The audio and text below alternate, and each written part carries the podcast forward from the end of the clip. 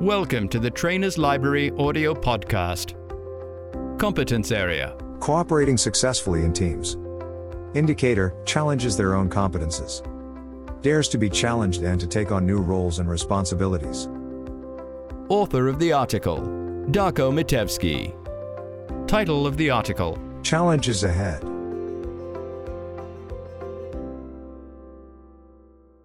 Some years ago, I visited Croatia and its beautiful lakes.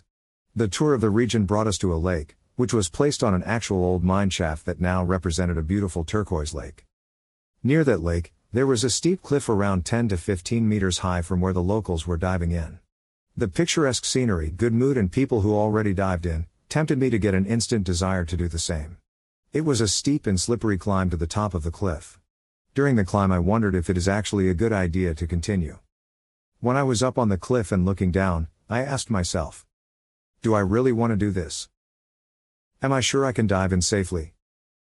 How good am I at diving? How afraid am I from heights? I looked back, and I saw several people behind me waiting for their turn, blocking the road back down.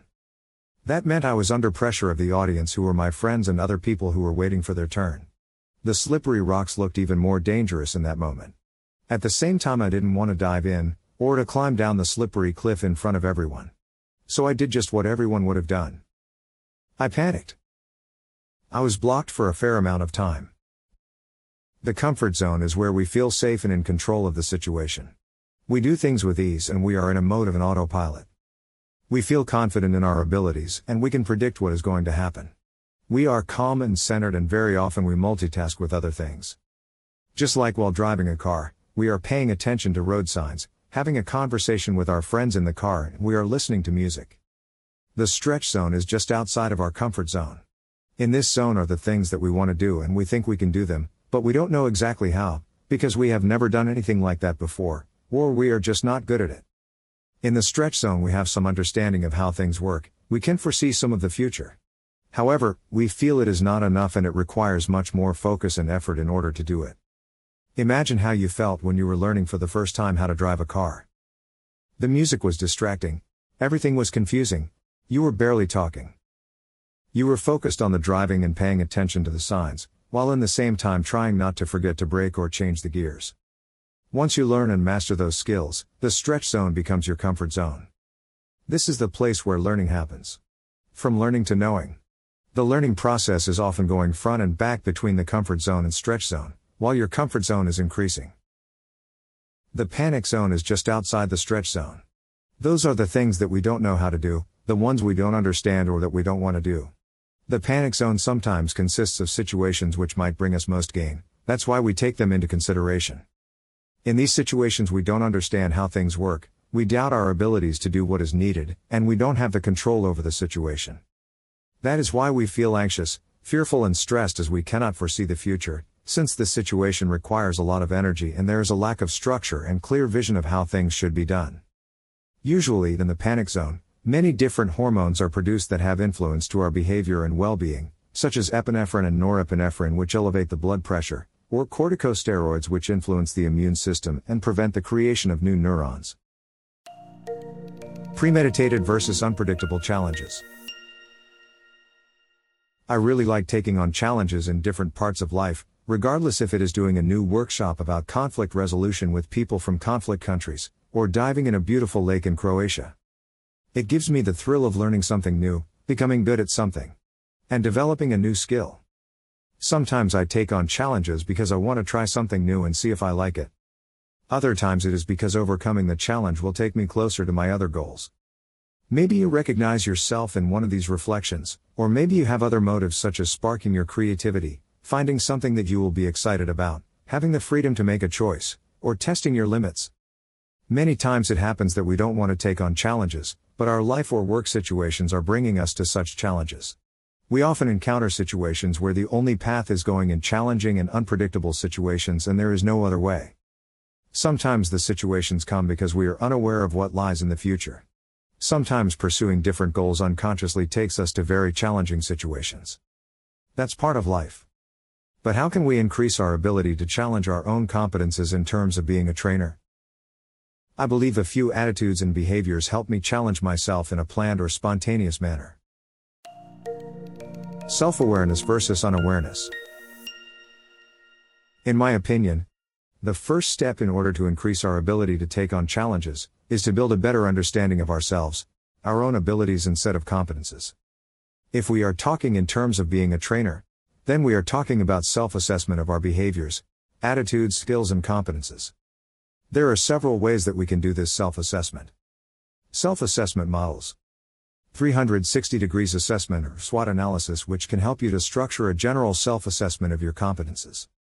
Trainer self assessment models, such as the AppRaiser, which is an app that helps you to do a self assessment on your skills and competences based on the European Trainer's Competence Model or the self assessment model from Salto Youth.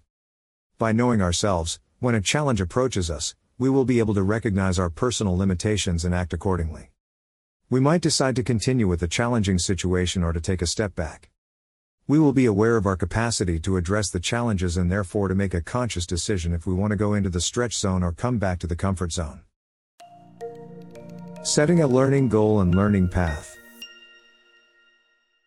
If we are aware of our comfort and stretch zones, if we are aware of our limitations and knowledge base, we might decide that we want to increase our knowledge base, either right now or in foreseeable future. In this case, we can start our preparation process for the learning experience. There is a famous saying, luck is when preparation meets opportunity. The learning plan might help us to decide that we want to step back from the challenge. If the level of energy and sacrifice that are needed is too high for taking on the challenge, we might decide it is not worth it and step back. We can prepare, take some smaller steps, and in some time try again. Failing enables us to learn. I am a person that fails quite often. I take on a variety of challenges on a regular basis and I fail in realizing them all. However, I don't have an approach of desperation and dissatisfaction, the way some people see failure. I see it as an opportunity which brings me one step closer to the goal. I just don't give up so easily.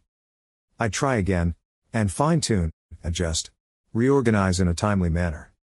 When having such an attitude, the stress and fear of failure decrease, so I can be more focused on adjusting and figuring out a new solution, rather on hyperventilating and being blocked in the panic mode. Attitudes that can help with our readiness for challenging situations and challenging our competences. Playing on the strengths and weaknesses. Before I jump on a new project, I take a few minutes to ask myself a few questions. Do I know how to do that? How much energy would it require for me to learn? That area is not my strength. Do I have people around me from whom I can learn how to do it? Do I have the needed resources? Can I find them? Do I have other priorities at this moment that I have to focus on? How would it interfere with them? Will this new thing take me of the focus that I have? These reflections, and many others, depending on the situation, help me to make a conscious decision if I want to challenge myself or not. Diversification of work responsibilities. It is very well known of all the theories and books written on diversification of work responsibilities, that repetitive tasks and lack of challenge might lead to boredom. Lack of productivity, injuries, losing interest and focus. Therefore, challenging myself is part of my work routine to combine two things doing something new and interesting, and learning while challenging myself. Because of it, my work is never boring. If it becomes boring, I will do something more, something new, and something different. Replan and restructure. In many challenging situations, we have several tools that help us modify and adjust the challenges that are in front of us. Downsize.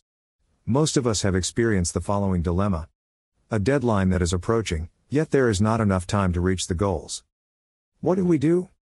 Do we sacrifice and work harder day and night and achieve the goals, regardless of the consequences?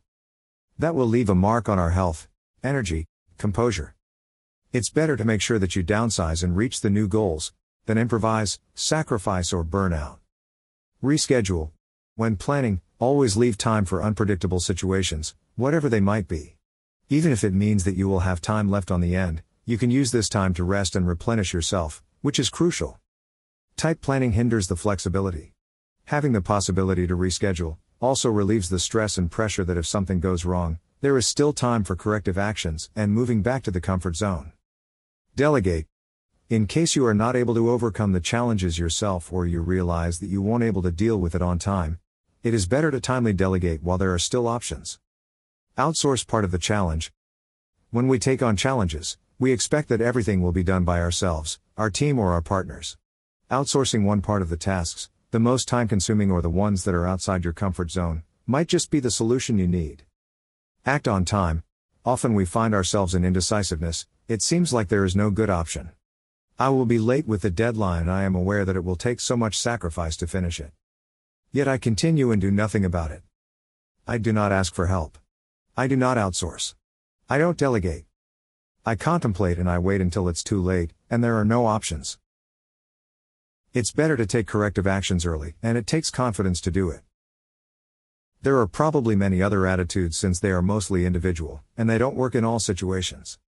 These, but other attitudes also, can enable us to increase our capacity and readiness to take on new challenges and to challenge our abilities. How does this relate to being a trainer? Trainers are people who are lifelong learners. They undertake many activities that give them variety of experiences. Yet, very often they fall in familiar patterns, doing the things that they know best, doing the things that work well. Increasing our capacity as a learner is a goal for many of us.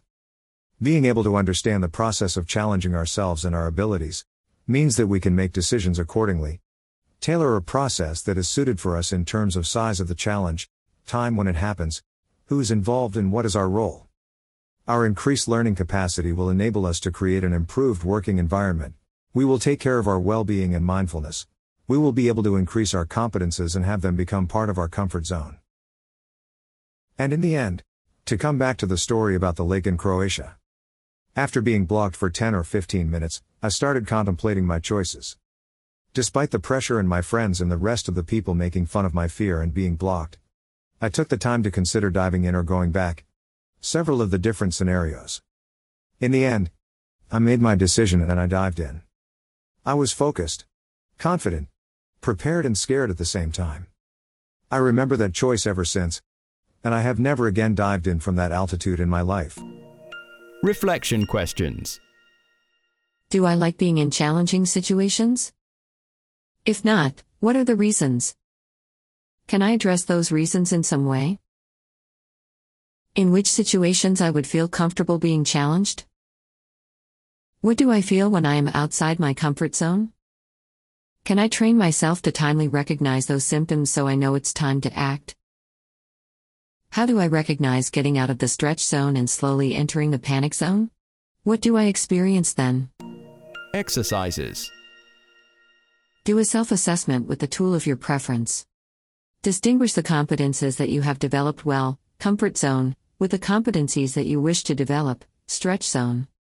Brainstorm what kind of opportunities will enable you to develop those new competences. Brainstorm what kind of attitude would require to take on those new challenges. What kind of resources, time span, and people around you can help you learn. Identify possible places and situations where you can get those experiences, new projects, some group of more experienced trainers, some project that offers many opportunities, etc. Write down several questions that you would like to ask yourself when a spontaneous situation that challenges your abilities appears. For example, Do I have enough time to do it? Am I on track with my current responsibilities? Who I have in my network that I can learn or ask help from? Does it make sense with my overall priorities and goals? Take this paper when the next situation comes and use the questions to reflect. Refine the questions with time as you learn about yourself. Write down several attitudes that will help you to react when you will find yourself in the panic zone. Reflect on them and envision a panicking situation from the past. Reflect how would you react from today's point of view. For more articles, visit the Trainers Library on www.trainerslibrary.org or find us on Facebook. Trainers Library, the power of learning.